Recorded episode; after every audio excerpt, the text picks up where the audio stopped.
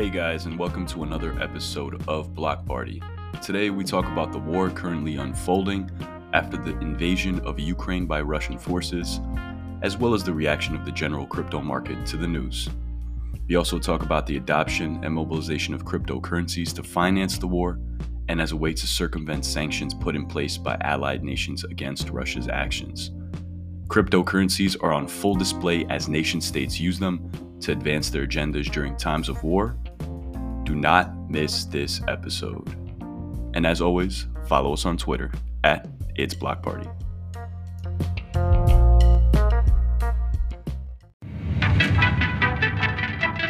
Block Party is a tech culture podcast. We do tech for the people. We cover topics ranging from cryptocurrencies, blockchain, augmented reality, artificial intelligence, and more. Our guests include entrepreneurs, creatives, and influencers. Block Party takes a unique view of tech through the lens of the people living it. Block Party is tech culture.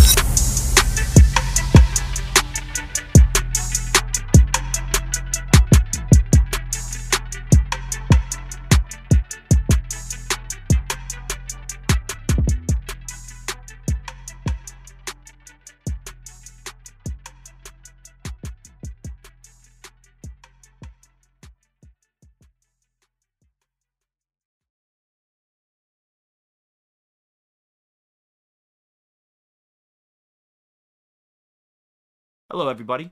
Welcome to this episode of Block Party. My name is Chris Wong, and you're also joined by Z Gabor. And today we are going to talk about some of the more prevalent news that's been happening this week.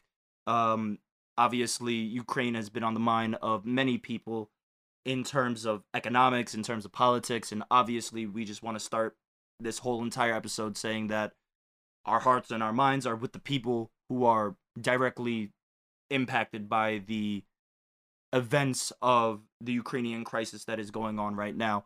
But more specifically to the point of why we gathered here to talk today is we want to talk about the economic impact when it comes to obviously cryptocurrency, when it comes to blockchain, and when it comes to the tech sector as a whole. Um, I've done a lot of reading on what's been happening uh, in Ukraine, and I'm very interested in various opinions and just sourcing what the general community has been thinking when it comes to uh, blockchain and cryptocurrency when it comes to this uh, particular sector of the world. And it's been part of a growing narrative about how cryptocurrency can be used to mitigate a lot of what's happening over there how certain players and actors have been using cryptocurrency as a whole. And one of the more prevailing narratives that i've seen uh, across the board, Z, and uh, correct me if I'm wrong, but I see a lot of people noting how the dip across uh, prices in cryptocurrency. So the major layer ones, Bitcoin, Ethereum, Solana, Avalanche, the, the major ones have all taken a major hit uh, to their uh, to their uh, price points right now, and it's leading a lot of people to show that, or a lot of people to say that cryptocurrency isn't the safe haven that a lot of people have said it was initially. Um, that it's not politically or real world resistant as a lot of people had envisioned crypto to be. Uh, I have my own personal opinions on this, but Z, what what have you been seeing in regards to the nature of this Ukrainian crisis when it comes to our particular sector? Well, when you say particular sector, you mean crypto? Well, crypto, blockchain, general economics as a whole, but when it comes to the tech sector and how cryptocurrency intersects with it. Right. Well, in regards to the uh, crypto market capitalization slump, I think they're unrelated. If we're referring to the Russia Ukraine uh, war or crisis, then I definitely don't think they're related. However, you know, it's kind kind of serendipitous uh, in in in a way, just because I do think that crypto was already due for a bear market or at least some sort of retracement or correction. If we really look at it, uh, BTC is probably at like a 60% correction right now. Mm-hmm. If my um my little calculator is correct here, right? Mm-hmm. Yeah, so something like that. And I do think that it was due for a correction. So right now with just the market generally being in a bear market, I think that it kind of makes sense. However, do I think that because Ukraine attacked, or I'm sorry, because Russia invaded Ukraine, there's some sort of like innate connection between the two? No, I think the fundamentals for Bitcoin are actually stronger than ever. In fact, um, amidst the sensationalist headlines like "Hey, Bitcoin, cryptos collapse," you know, um, slump, uh, you know, Bitcoin goes to zero, etc. Those sensationalist headlines. There's a little bit of truth sprinkled in, right? Where we see some of the stuff you mentioned a little bit more subtly. Um, how Russia might be able to use cryptocurrencies to avoid US sanctions, for instance. And also, I don't know if you've seen, but Bitcoin donations to the Ukrainian military and support have poured in. So people have donated over, right now, as of five hours ago, so probably more by now, have donated over $400,000 in crypto to the Ukrainian army. So you see the use case of crypto being headlined across the world right now, right? If you can read between the lines. So I think crypto is actually stronger than ever because so, now we have geopolitical large scale use cases for this thing you know like and people are it's always been there but now people are seeing it on display. At least the smart people. Absolutely. But you know i've read some prevailing thoughts about this um in regards to how cryptocurrency could help generate uh funds and economic for places like ukraine that are going through crisis. Uh, obviously, we've we've always talked about the use case scenario of uh, blockchain and this technology helping uh, disenfranchised uh, regions of the world be able to maintain economic independence without having to be reliant on the fiat structures that are prevalent across the world.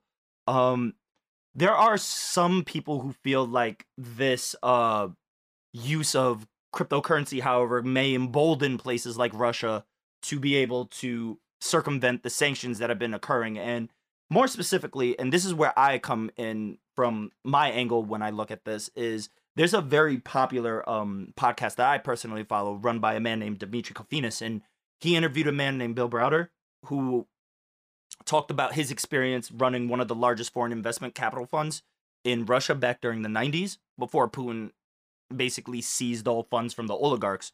Um, but to summarize a very long story short, uh, Russia uses, or specifically Putin and the Kremlin, uses a lot of oligarchs around the world to be able to move large amounts of funds back into Russian uh, economic hands. And this is a very prevailing thing. I didn't realize this was a very big thing, but when it comes to it, it's like there are a lot of Russian oligarchs, and you got to understand the relationship between Putin and these oligarchs. And some are saying that the the of the existence of cryptocurrency may negatively impact uh the NATO NATO and the greater world's ability to sanction uh Russia because they'll be able to um move these funds out of these international markets back into Russia using cryptocurrency. And I remember prior before we were uh, stepping onto this podcast, you were saying there are so many ways to move economic value now that you wouldn't really know how funding is being sent towards the Ukrainians or to the Russians. So uh, these sanctions may not be as effective as we hope they would be.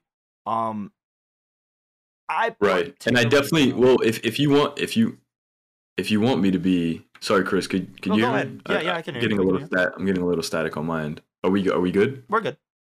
Okay. Yeah. So uh, this has always been happening.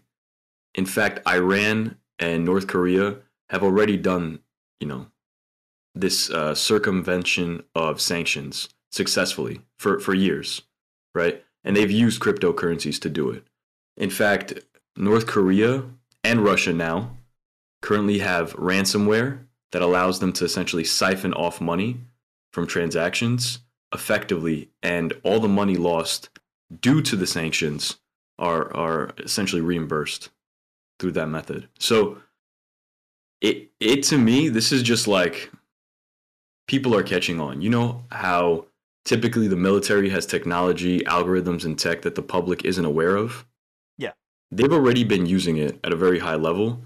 It's just that now it's on display for the world to see, you know. Mm-hmm. And And we're we're aware of this tech. Like before, it used to be like hush hush, right?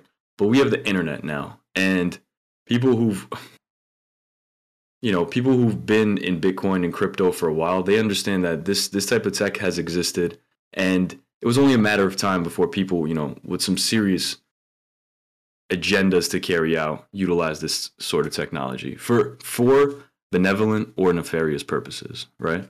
True.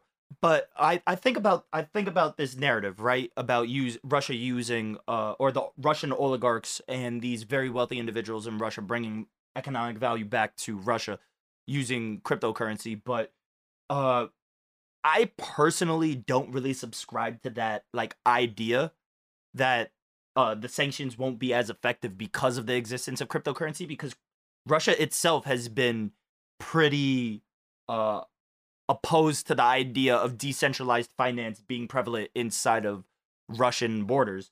Uh, specifically because when you really think about the grand scheme of it, Russia does a lot to maintain this uh, centralized control of economics. They're always fighting for that uh, economic. Uh, con- they're always fighting for economic control, and the presence of decentralized finance, things like cryptocurrency, things like blockchain, undermine the ability for the economic foundation inside of Russia to be able to maintain its control.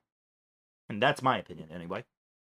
Yes, and I agree with you. However, um, when I say the technology, um, I also forgot to mention, but stripped from the moral fiber that once was envisioned by Satoshi Nakamoto.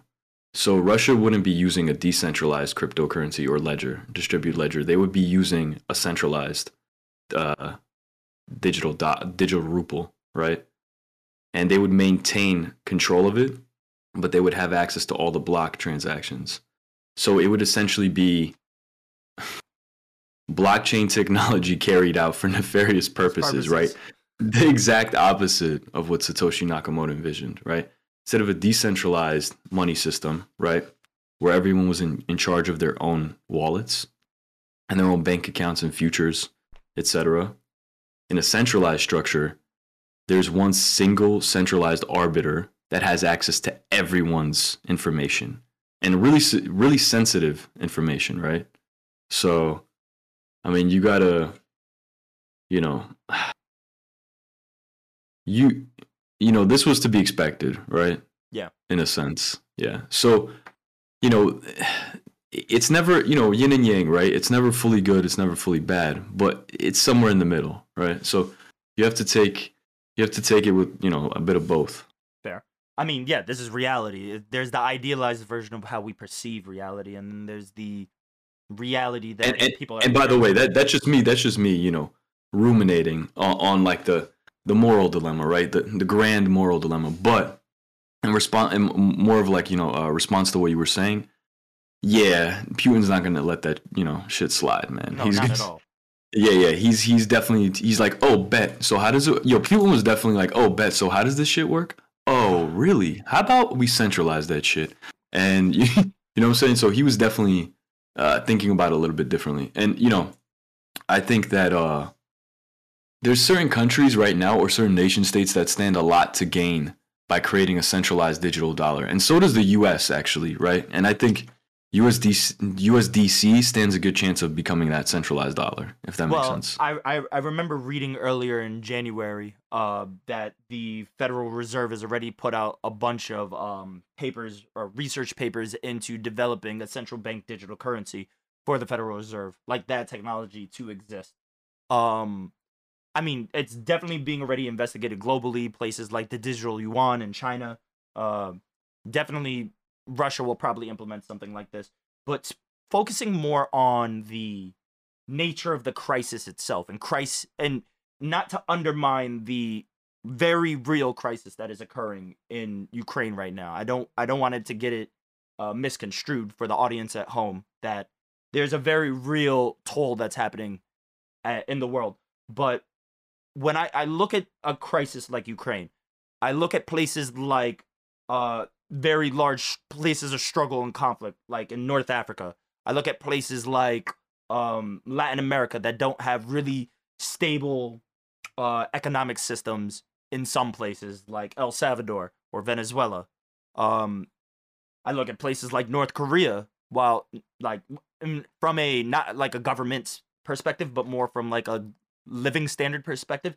These are places that have not been supported by the global macro like economic structures as a whole that really do go to show that these places without a lot of economic stability can lead to decline. Because the reality is, is that Ukraine regardless of whether Russia takes it over or if Russia is in due for a longer fight with the support of NATO they're going to go through a period of economic strife that the euro that local currencies won't be able to necessarily support.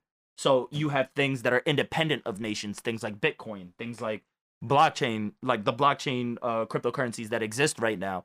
Uh, you, these are great examples of why this technology needs to exist, or at least has a use case, like you said earlier in the program, that there needs to be this presence of an ind- uh, an independent entity that allows a equal playing field economically speaking. Now, whether the world as a whole will accept this uh, decentralized in- financial independence has will it's more. I think. I think. How about how about this, man? I I really yes, and I think a good way to think about it is decentralized institutions need to exist. And in regards to Bitcoin, I think that could be a very you, you know probable future mm-hmm. where a lot of like big you know big thinkers in the space like Michael Saylor um he specifically mentions Bitcoin as digital energy, right? Instead of digital gold. He says that people don't understand that something that could be used as a world reserve currency by every single even if every single fucking nation decides all right i'm just going to create my own centralized you know digital dollar or digital rupee or digital euro right mm-hmm. even if all of them decide to do that there has to be an underlying asset class that is a reserve currency the us dollar is just as inflationary as all the other fiat currencies even though yo some of these fiat currencies are really doing wonderland numbers bro with the with the inflation rate, right? So there has to be some sort of reserve currency that allows there to be actual value in the money, right? And Bitcoin can provide that. Not only could be can it be a world reserve currency, but it can also essentially be a form of digital energy, right? Because Bitcoin is what? Realistically, it's not it's not just a it's not just a digital piece of gold or like a store of value, right? Yeah. It's essentially the world's largest supercomputer, decentralized supercomputer, right? And people forget yeah. that. That's what it actually is. You know what I mean? So, what's going to be powering, right? The the foundation of all these decentralized applications. There has to be one, right? And Bitcoin is the best candidate. The best, right? So, people like, you know, people say stuff like well, uh, Bitcoin, you know, the value will be like this and this, like if it takes over the mar- market cap of gold. But imagine if it was the basis for the entire internet, right? Like, what's the what's the value of that? That's not even like you can't even put a number on that, right? It's it's insane. Not yeah. to mention the monetary system, right? Um, just everything, right? I think that that's definitely something that people forget. So it, it just ha- going back to your point, it has to have it it ha- must have geopolitical ramifications, right? And I feel like that's what a lot of countries are starting to come to terms with right now, mm-hmm. especially with this Ukraine Russia. I mean, it's just a, it's just a taste, right? Just a little bit, like a piece, you know.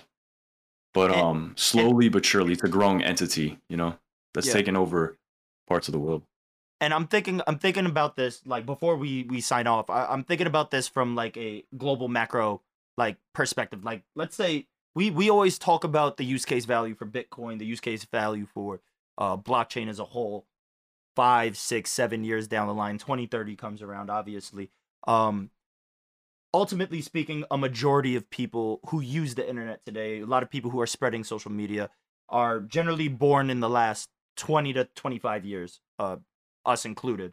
Um, well, 30, but um, we the the dream of cryptocurrency is becoming more and more prevalent as it brushes along with the political like landscape that's slowly and slowly revealing that this instability of our economic system as a whole is starting to create larger class divides. Um, I'm I'm seeing this from an economic perspective, but uh, and I this is more of an open ended question, obviously. Um, we're talking five, six, seven years from now. Do you see more situations like what is happening in Ukraine Z uh, occurring? And do you see cryptocurrency becoming more of a headline involved with these global crises, for good or for bad?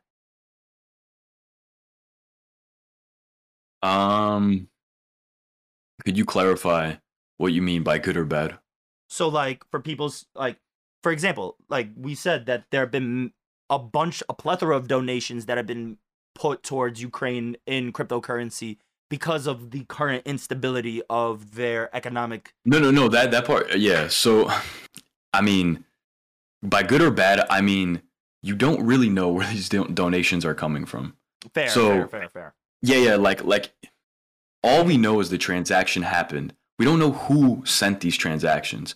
So a lot of people will actually believe this narrative, right? And I don't like. I, I know I'm leaving it off on like a conspiratorial note, but just think about this.